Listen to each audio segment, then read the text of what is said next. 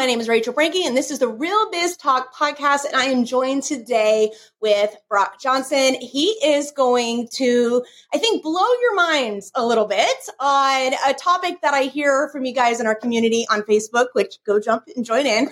Uh, but the idea of evolving in your business and growing and how scary that is, when to know what to do with it. So uh, Brock, welcome. We're let's start at the beginning. Like, how did you? Well, no, let's yeah, let's start at the beginning, and then we'll end where you're at now. Gotcha. All right. Yeah. Well, thank you so much for having me, Rachel. So excited to be here today. Uh, I got my start. Actually, I'm going to go back before I even got my real start in business um, and say that I was raised in an entrepreneurial family. So both my mom and dad have owned businesses um, their entire lives. So I've been very much around that sort of thing. Mm-hmm. It wasn't like we were sitting at the dinner table every night talking business strategies. Uh, but I was able to learn from them a lot growing up and just kind of watch what they were able to do and how they ran their businesses and conducted themselves. Mm-hmm. And then fast forward to my freshman year of college, I was a student athlete uh, living across the country away from my family for the first time. Um, and I wanted to be able to provide for myself. I wanted to create financial independence and I wanted to be able to just in, enjoy things in life, like be able to go to the movies with my friends and uh, put food on the shelves and, you know, go out to eat when I wanted to.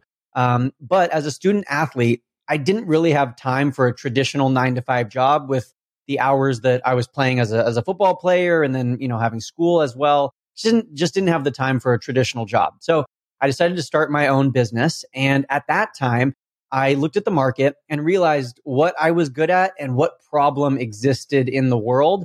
And at that time, it was 2015, 2016.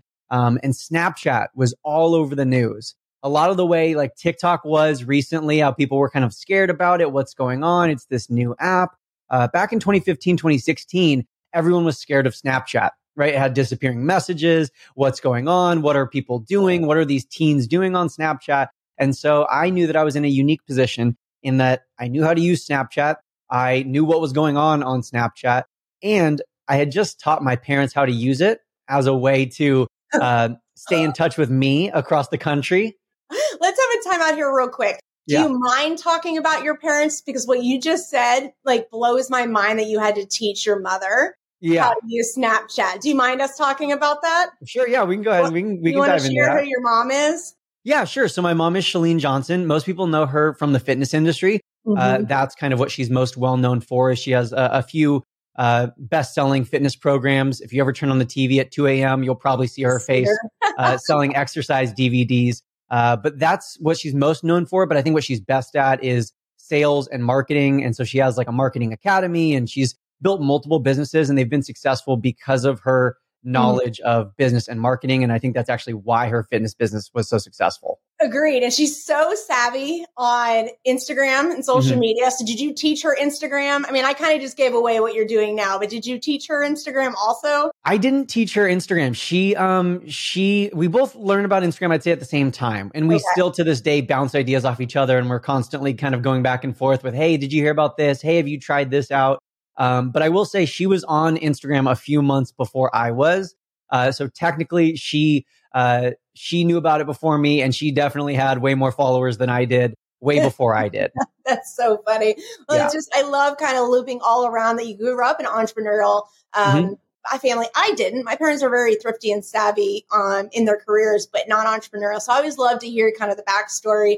Um, and uh, you know, you said it. We're not sitting around the table yeah. talking business stuff, but that's cool. Okay, so Snapchat is where mm-hmm. we were. And so what did you create? You saw the need and you were good yeah. at, or you looked at the market to see what was the need was and what you were good at. You combined it to create. To create what was called Unwrap Snap. My mom came up with the name. She's great at coming up with names. So Unwrap Snap was my first course. And that's what it was. It was a $20 course that had um, a few different chapters of video lessons kind of explaining, hey, here's how you use Snapchat. Here's what teens are doing. Here's how to keep them safe on Snapchat. Um, and I launched that in November of 2016. And that was my first official business. But within about four to five months after that launched, um, I started to realize that I had a lot of Snapchat followers. I had a lot of people who were joining this course and becoming customers because they followed me on Snapchat and they watched my daily Snapchat stories. And so I recognize now that I was using Snapchat for business and I was using Snapchat stories and, and the mm-hmm. marketing principles that people would apply to Facebook and Instagram, but I was doing it on Snapchat. Mm-hmm. And now I could teach all of these parents who now know how to use Snapchat to keep their kids safe. I can now teach them how they could build a business on Snapchat. So that's how it transitioned uh, from Unwrap Snap as a way to keep mm-hmm. teens safe into Unwrap Snap for business. And that was really what it was called. It was helping business owners grow on Snapchat. So within that, that whole, what you just outlined of realizing that you could do not just the unwrap snap for the safety, but for the business stuff. Was mm-hmm. there one specific moment where you were like, oh, light bulb? Or what did someone mention it to you? Like, what was the epiphany, I guess, of adding that on? And then I have a follow up question after that. Yeah, I think, I don't know if there was necessarily like one epiphany light bulb moment. I think it was just a compounding effect of constantly getting messages from people asking me, how are you growing your business on Snapchat? One. Uh, number two, recognizing that no one else was really talking about growing a business on Snapchat. But at that time, plenty of people were. So there yeah. was this thing that was going on that no one was really talking about. Um, and then recognizing that teaching parents how to keep their teens safe it wasn't like my calling. It wasn't what my heart was drawn to. It didn't fire mm-hmm. me up. And so I think that's a great lesson for people to learn is that sometimes when you get started, it's beneficial to get started in an area that you know you're going to see a quick win. You mm. know you're going to see results. You know you're going to be able to make sales, even if it's not necessarily like what your heart is bound to do for the next 40 years, even if it's not your purpose or your calling. Get started, get the ball rolling, get some money flowing into your bank account, and then you can pivot and change and start to pursue what what you think your passion or your um, you know your heart is actually destined for. I love that. I want to come back around to the question in a second, but I love that you mentioned that about the whole passion and because I work one on one with business owners and I'm in different industries and fitness mm-hmm. is one. Um, uh, so that's kind of how I circled around to find you in a roundabout way. And, but I hear a lot of times from my coaching clients are like, I want to be an entrepreneur, but mm-hmm. I just haven't found something I'm passionate about. Mm-hmm. Um, so I, I, is I don't really know. Do you have kind of like a mental walkthrough that someone could do to do exactly what you just mentioned? Find the quick win, but how do you also get motivated when you know that may not be your long term offering or long term passion? I think that the motivation can come from the fact that you know that the quicker you get this thing to be successful, the quicker you can move on to the thing that you are actually passionate about. Mm-hmm. But you know, there there are gaps in the market, gaps that we can see. Hey, I'm really good at this thing. I have this skill. I've learned this ability and no one else is teaching how to do this or no one else is teaching it in the way that I do it. And so providing that, because that's really what entrepreneurship is. Entrepreneurship is being a paid problem solver. You're looking for the problems that people have, and then you are having them pay you to solve their problem, whether that's through coaching, through um, a course, through mentorship, through ebooks, whatever it may be, right? Um, and so that's really what entrepreneurship is. And like we've been saying, it's oftentimes easiest to get started in in an area where you're like, I know I can solve this problem. Mm-hmm. I know there's this big problem in the world. So I'm going to solve it for now. And then two years from now, I'm going to have a following. I'm going to have a reliable income. And then I'm going to be able to pivot and change and go into something that I know really drives me a lot more. It's so funny. The other day, I'm always looking around for mm. the unique things people are doing. And I don't know how many times I send it to my team. I'll take a screenshot of something. I'll go, there really is a niche for everything. And it was like a podcast guest group that I'm in. You know, you look around to see you can have as guest and someone goes, Oh, I can come. I have a podcast. And it was like about fertilizing yards. And I was like, there's literally a niche for yeah. everything out there. Uh, what are, what's your opinion on getting really, really niche specific mm-hmm. and mm-hmm. dominating a niche 1st mm-hmm. Or, cause I mean, I guess you kind of did with the Snapchat. You probably could even gotten even more targeted with within that, maybe with avatar or the the subject matter. It was mm-hmm. pretty niche. But would do you think that getting really, really specifically niche would be helpful, especially for a quick win? Absolutely, it is everything. If you want to be successful as an entrepreneurship on as an entrepreneur or just growing on social media, mm-hmm. having a niche is absolutely step one, square one. And the more niche down and specific you can be, the faster you will grow and the easier it will be. I think, I, I hope that I'm an echo of what you say and what you preach, but like it's absolutely true. It's yeah, absolutely no, I'm true. laughing. Y'all, I didn't pay him to say this. He doesn't have a script. He's not reading it. I, I always tell them, get so niched, you're almost scared that it's going to fail. That's yes. when you know that it's niche enough to be attract, you know, attractive and attract attention really quickly. Absolutely. Like when I first started that Unwrap Snap helping parents, it wasn't parents, it was moms. It was become a ninja mom. I was helping moms between the age of 35 and 45 learn how to use Snapchat to keep their teens safe. So it was like super hyper specific. And people might say, oh, well, what if there's a 34 year old mom or a 46 year old mom? They can still learn. They can still benefit from what I'm teaching. But as I got super specific, now I know who to talk to. Now I know what language to use. Now I know how to phrase and how to the pacing of my videos and how fast can I explain this tutorial. Um, and so in doing that, it actually allows you to grow faster. And then as you grow, you can start to broaden out a little bit. You can start to extend your reach. You can start to talk about more diverse topics but it starts with having a super specific niche. And personally, I define niche as two things. Um, it's not just the topic. It's the focus, the subject, the topic that you're talking about, and it's the group of people you are specifically talking to, right? Because. Learning to use Snapchat is going to be very different for a 65 year old versus a 15 year old versus a 45 year old, just mm-hmm. completely different markets. So you have to get really specific mm-hmm. with the demographics of your ideal avatar yet mirroring everything that I've said to Good. them. But I always like having other voices. Absolutely. so yeah. Sometimes sometimes it's helpful to hear it from someone else. From someone else. And I mean, we're both of us in practice. I mean, we're practicing what we preach. And so mm-hmm. let me ask, is that unwrapped snap is it still in existence? Because I am I'm the 38 year old with a teenager that has Snapchat and I have no clue how to yeah. use it. you know, with how many people ask me that, I should probably just flip the switches and turn it back on. I turned it off a few years ago and stopped I stopped updating it, updating it, and so because I stopped updating it, I felt um, like I shouldn't be selling it anymore. But a lot of the basics are still in there, and a lot of the fundamentals are still in there. So maybe I should just flip that switch and turn it back on. You could probably hire a teenager to come in and do the updates Honestly. for you at this point. yeah, love it, love it. Okay, so Unwrap Snap went mm-hmm. from mm. the well the Snapchat stuff went from Unwrap Snap with the education for safety on Snapchat, then to business owners. Where did your evolution go after that? Yeah, so it was really interesting. I mean, I think a lot of businesses start out of desperation um, and seeing big shifts in the market. And so what happened to me was, again, I was a student athlete. And so after starting Unwrap Snap and having some success, um, the NCAA was like, whoa, hold up here. What's going on? And they wanted to investigate me um, to make sure that boosters and, and donors for you know, the universities weren't just like sending me money, basically in the disguise of a business. They wanted to make sure I was legit. All of my customers were real customers. They wanted to make sure that I wasn't using my likeness as a student athlete to advertise because mm-hmm. even though yeah. that's legal now, that wasn't legal wasn't at the time. four, yeah. five, six years ago. Um, so the NCAA put me under full un, uh, investigation for about six months. I wasn't allowed to accept any new clients. Students wasn't really allowed to make any money.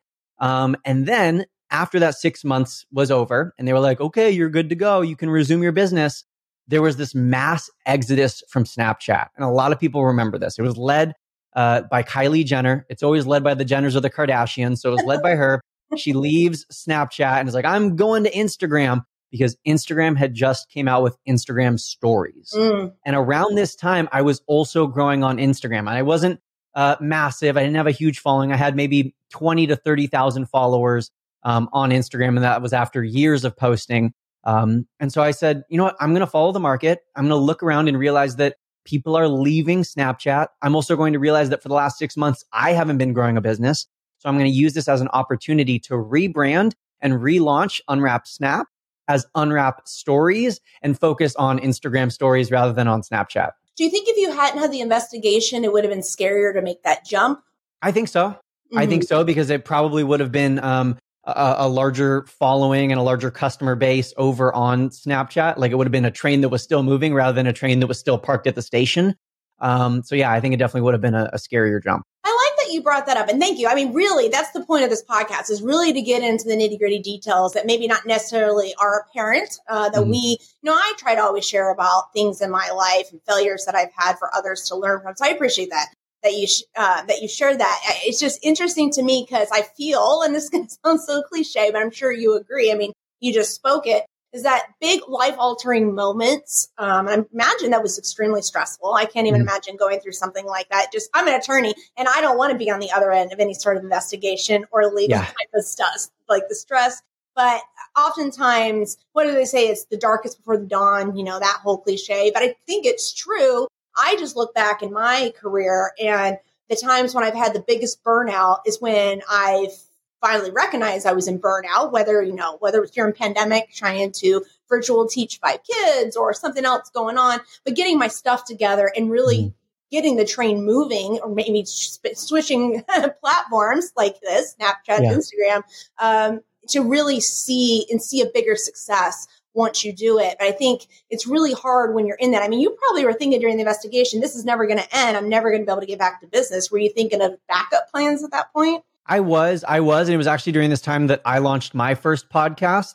Uh, which at the time it's got a super long name, uh, but it was Social Media Money Makers, also no longer available. But um, that was the name of my first podcast, and it was launched during this time because it was like, well, I I can't really uh, sell anything, I can't promote anything, mm-hmm. so I might as well add in this new uh, channel to reach more people and serve people and educate people, and also to establish my own credibility uh, because podcasts are really, really great for getting people to, to trust you and, and to uh, respect you as an authority figure.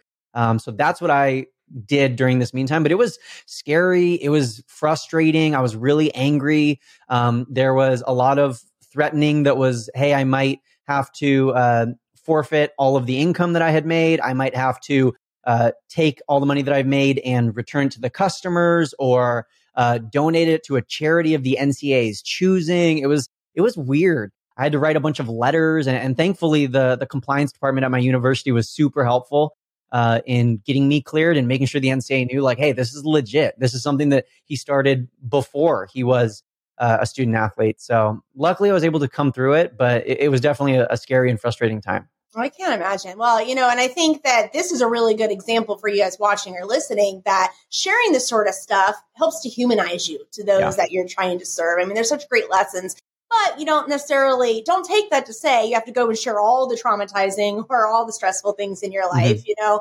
uh, for it's interesting for me, and I'm sure this happens to you. Um, I'll be out in public randomly. I was sitting in Berlin a couple months ago, and someone walked past and go, "Are you Rachel Brinke?" I was in the hotel, and I'm like what? It's so weird. She's like, I listened to your podcast. And it's just so funny though. Um, I share that as a lesson to maybe to figure out like your comfort level of how much you really want to share about yourself. But it was on the other side of the world and mm-hmm. someone recognized me while I'm eating breakfast. yeah, it's crazy. Yeah. It's so funny. So right now you're doing all the Instagram stuff. So Unwrap Instagram still the name? Uh, no, no. So that was available for um, a couple years, and then I transitioned into one-on-one coaching, um, and that continued to grow and grow into the point that I was working nine to five, but with one-on-one coaching. And uh, some days I would have no lunch. I would have my wife uh, now, who was my girlfriend at the time, she would like slide snacks and food under the door because I would have three minutes in between sessions to to scarf down a meal, um, and it was draining, exhausting, mm-hmm. and it wasn't scalable. Um, I was sitting on, you know, Zoom all day long coaching people on a one-on-one basis. So I learned a lot and I got to experience a lot and I helped people in every single niche imaginable. You name it, I helped them. Um, and it was really rewarding, but it was also really draining. And it yeah. was something that I knew wasn't going to be a long term solution. Um, and then the pandemic happened. So I moved back home and I was living with my parents. And my mom and I were talking one day and we're like, Instagram changes so frequently. Instagram is changing on a not even monthly, but a weekly or even daily basis sometimes. And so a course isn't good enough because a course needs to be constantly updated. And if someone pays for it one time, are they getting lifetime access and they're going to constantly get updates? So it just didn't work. So we decided that we need to go with the membership model so that yeah. people could pay either a monthly or an annual fee. And then we can constantly update them and do live trainings and update all of the lessons and tutorials um, and so that's kind of the basis of how now over two years ago, we started what's called the Insta Club Hub. Um, and that's where, what we do now. And that's um, where all of our Instagram trainings are. I love that. I'm glad you brought that up about the one to one. I absolutely love and have passion for teaching and one to one incredibly love it, but it doesn't really fit in the lifestyle that I have, right? Yeah. And I always talk to my audience. The very first episode of this podcast actually had a different name at the time. Episode one, guys, go all the way back. It's called Fill the Rocks First. And so talks about you your time is like a vase. It's finite. And you take the rocks which are the most mm-hmm. important things to you you put that in the vase first and then the sand is all the everything else you need to do. So really the rocks are going to be like life stuff um, that i want to do with my kids training competing with team usa that sort of thing. And so for me we just super limited my one to ones. You know, we made it premium um, and we give really good behind the scenes support. So, not just Zoom time, but it helps my team to also be able to help with giving varying opinions and help to take off some of that load. Because, like you, when I was doing mostly one to ones, like you said, it's not scalable. You're, you know, and I love it, but there's a there's a limit. Um, yeah. And I think that that was one of the burnout time moments that I had. I was just like, I love teaching this way, but I just can't I just can't. yeah, same. I echo everything you're saying. Absolutely. Yeah. Do you find, um, and I've kind of shifted this opinion over the years. Do you find that having people in like the Insta Club Hub community style helps their learning a bit better as opposed to one to one? I think so because I think the ability to get to like talk to other people, learn from their examples and their experiences, and then also hear their questions. Right? It's like being in a classroom. You're going to learn a lot more, and there's a reason why you know, in the university setting, you go to the classroom to learn. And then if you have individual questions, you can go to office hours or you can email the mm-hmm. professor. But if it was just one on one, there's so much knowledge that other people can bring, questions that they have, examples that they can share uh, that just really aids in that overall experience. You know, as I'm as you were talking, I was just thinking about I was in my own business program last year as a mm-hmm. student mm-hmm. or a couple years ago, and it wasn't really anything novel that I was being taught by the coaches, but it was listening to the questions that other people had mm-hmm. that would trigger something for me. And then I ended up in four days of falling down a hole of researching and strategizing that. And so when people ask, well, was that program valuable for you? They're probably meaning the modules, the videos, and not there wasn't value. I've just been doing business so long. The best value for me was the community aspect of mm-hmm. hearing that um, and what I love about that too, I think that helps us when we have group style or community style type programs. It helps us to improve the product quicker for you all because yep. we're hearing 10 times the amount of questions versus one. Yeah, yeah. You're getting basically data. You can look at trends, right? It's not just, oh, hey, this one person had this question, or hey, I had three one on one calls today, and all of those people had a question about this specific thing on Instagram. And so you think, oh, everyone has this question when in reality it was just those three one-on-one calls in that day versus you have a membership with a couple thousand students in it and they're all uh, asking about a certain topic. You can see trends a lot better when you have a larger sample size. Where do you think you're going to go after instagram?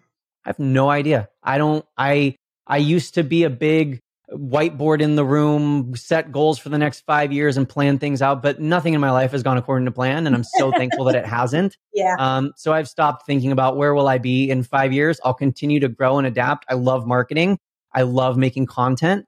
Um, so I'm not sure where I'll be five years from now or where I'll be after Instagram, but I promise you it won't be Instagram for the rest of my life because uh, just like everything's changed so far, I'm sure that will change as well. It's funny because I am a little bit older than you. And um, I started on Facebook because that was really the only social media that we had. We had just gotten rid of, um, oh my goodness, I can't remember what the name of it is now. Um, Tom created it. Everyone jokes about Tom coming back now that Elon's taken over. Anyways, y'all will now write in and tell me what it was. But Facebook was the only thing. And I mm. saw for a bit that Facebook pages, once they introduced advertising, algorithm plummeted, but I've noticed in the last year it's starting to come back. And so mm. I almost wonder if we won't see a rebound for some of these platforms. Um, would you because if someone had asked me a year ago, do you want to ditch Facebook? I probably would have said, for the most part, yes, except for my communities. The pages were dead. I'm like, was like, whatever. Um, but it's kind of rebounding a bit for engagement for me, at least. Mm-hmm. Maybe I'm just doing something new.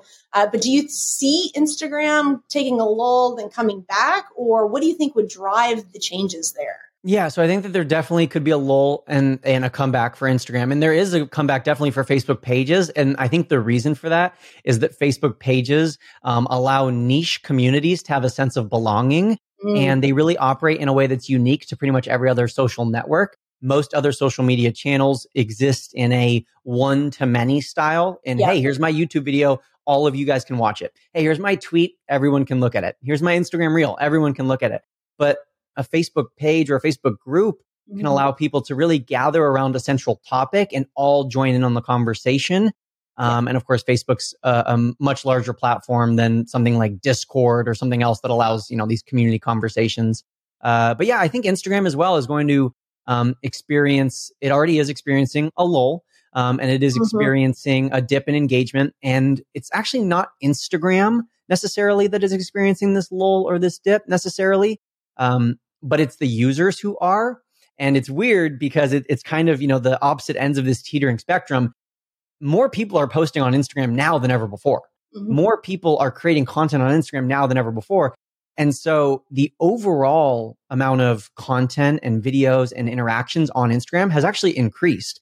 But because there's more fish in the sea and there's more competition, the individual engagement has gone down.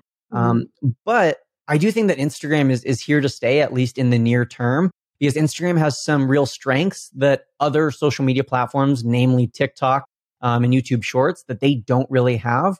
Mm-hmm. Um, and so until those platforms can emulate what Instagram has done, namely with the the direct messages features, mm-hmm. um, it's likely that Instagram is going to stick around and even make another push um, in the next few years. So are you on some Instagram creator panel? Do you have an ear at Instagram is what I'm getting at because we need clickable links in our posts. I know. We definitely do. And I and I and I do talk to Instagram. I actually um, over the last year I've been really fortunate to build um, a really strong relationship with them. Almost a year ago today was my first time ever meeting with Instagram and I remember I cried the first time I got an email from Instagram staff. I was like, "Oh my gosh, like no one ever gets to talk to Instagram and they want to talk to me and they want to talk about trends and forecasting.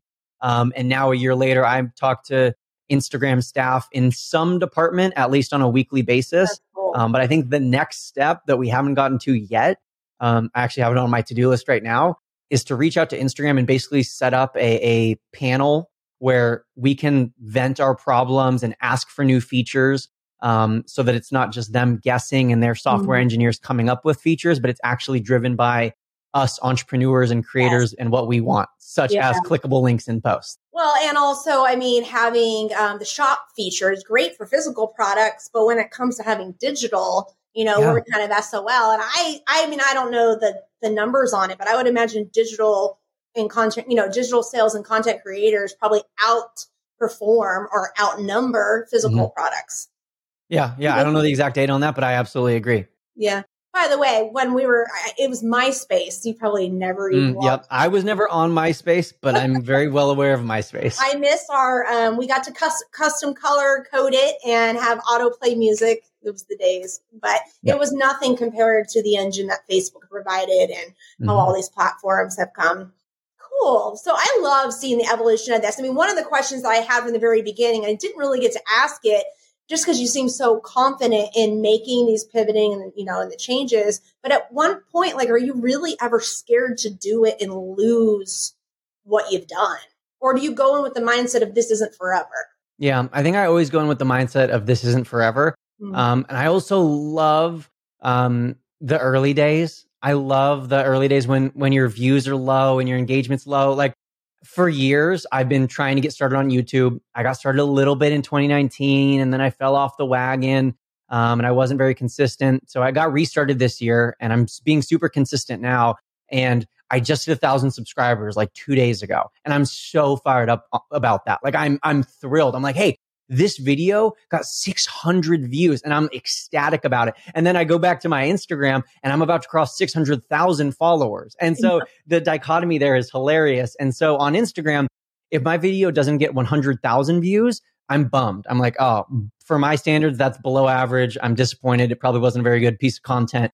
But over on YouTube, it's the early days. I'm like, if I get a thousand views on a video, I'm like juiced. And so I love the early days. I love pivoting and and relearning a platform. It, it's it's exciting for me. I, I love that you said that because I often will sit back and think, you know, 15, 20 years ago when I first got into this, you know, I just couldn't wait to be where I'm at now. But mm-hmm. I look back nostalgic. I'm like, oh my goodness, all the lessons I was learning and the little wins. I remember the first um, time that I really saw sales for my digital contracts. Mm-hmm. And I was sitting on the floor of our townhouse and just refreshing PayPal because that's the only mm-hmm. thing I had at the mm-hmm. time and just watching the sales. And I was like, oh my God, I can actually do this. And I still get excited when we're looking at KPIs and numbers now, but there's nothing like that in the beginning. So if you guys are watching or listening and you're in the beginning, document it and enjoy it. Cause I wish I really had like journaled more of those moments because that's really one of the only ones I can remember. And I loved, loved thinking about it.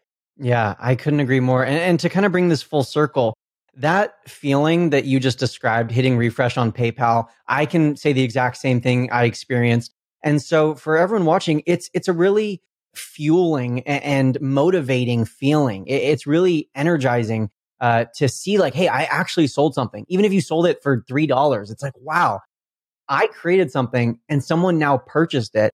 Um, and so when we were talking about the very beginning, you don't have to start necessarily with what you're most passionate about and what your life purpose is. If you just get started and then you see, hey, this is possible for me. Hey, I am making sales online. Holy crap. I created this thing in 10 minutes it's not even something that I'm like super passionate about, but I'm now making sales and helping people.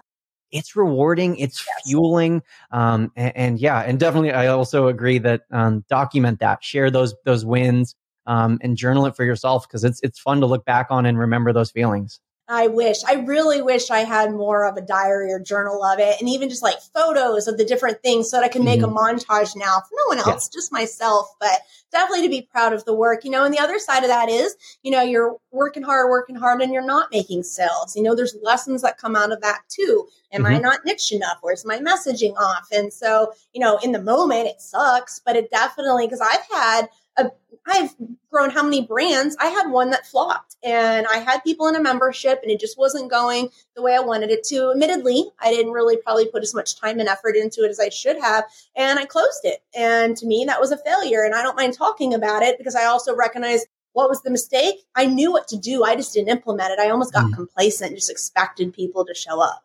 Yeah, makes so, sense. Yeah. Well, what's next on the horizon for you? Uh, well, now that I'm married, uh, my wife and I we're starting to build our brand together and our brands plural together. Um, so it's really exciting to get to work with her. We're planning potential masterminds and retreats in the near future. Um, and so it's really great to get to partner with my partner a little bit and uh, start to build this business together now. That's fun. Well, Brock, thank you so much. There's a lot of information here. And, you know, we didn't even script out. I mean, kind of gave you some questions. The organicness of this really is hit on probably the top things that I feel like the audience needs to hear, especially this time of year. Uh, for you guys, we're rounding into a new year. And so you'll be hearing this right on the cusp of coming into 2023. I think it's a really good thing. Go back through and listen to this again. Um, we'll also put the show notes at rachelbrinke.com forward slash podcast. You can find all of that there, but definitely dig in because this, the whole evolution, what Brock's talked about, good little tidbits on here, stuff that people have to pay thousands of dollars from mentors to learn about. And so you guys have it all. You have it real, unfiltered. And don't forget to jump into the Facebook group community. We will have a thread specific to this episode so that we all can talk, share what we like, share um, our takeaways, and maybe you guys could share some of your experiences of what you've gone through in business to help others as well. So until next time, I will see you guys on the web.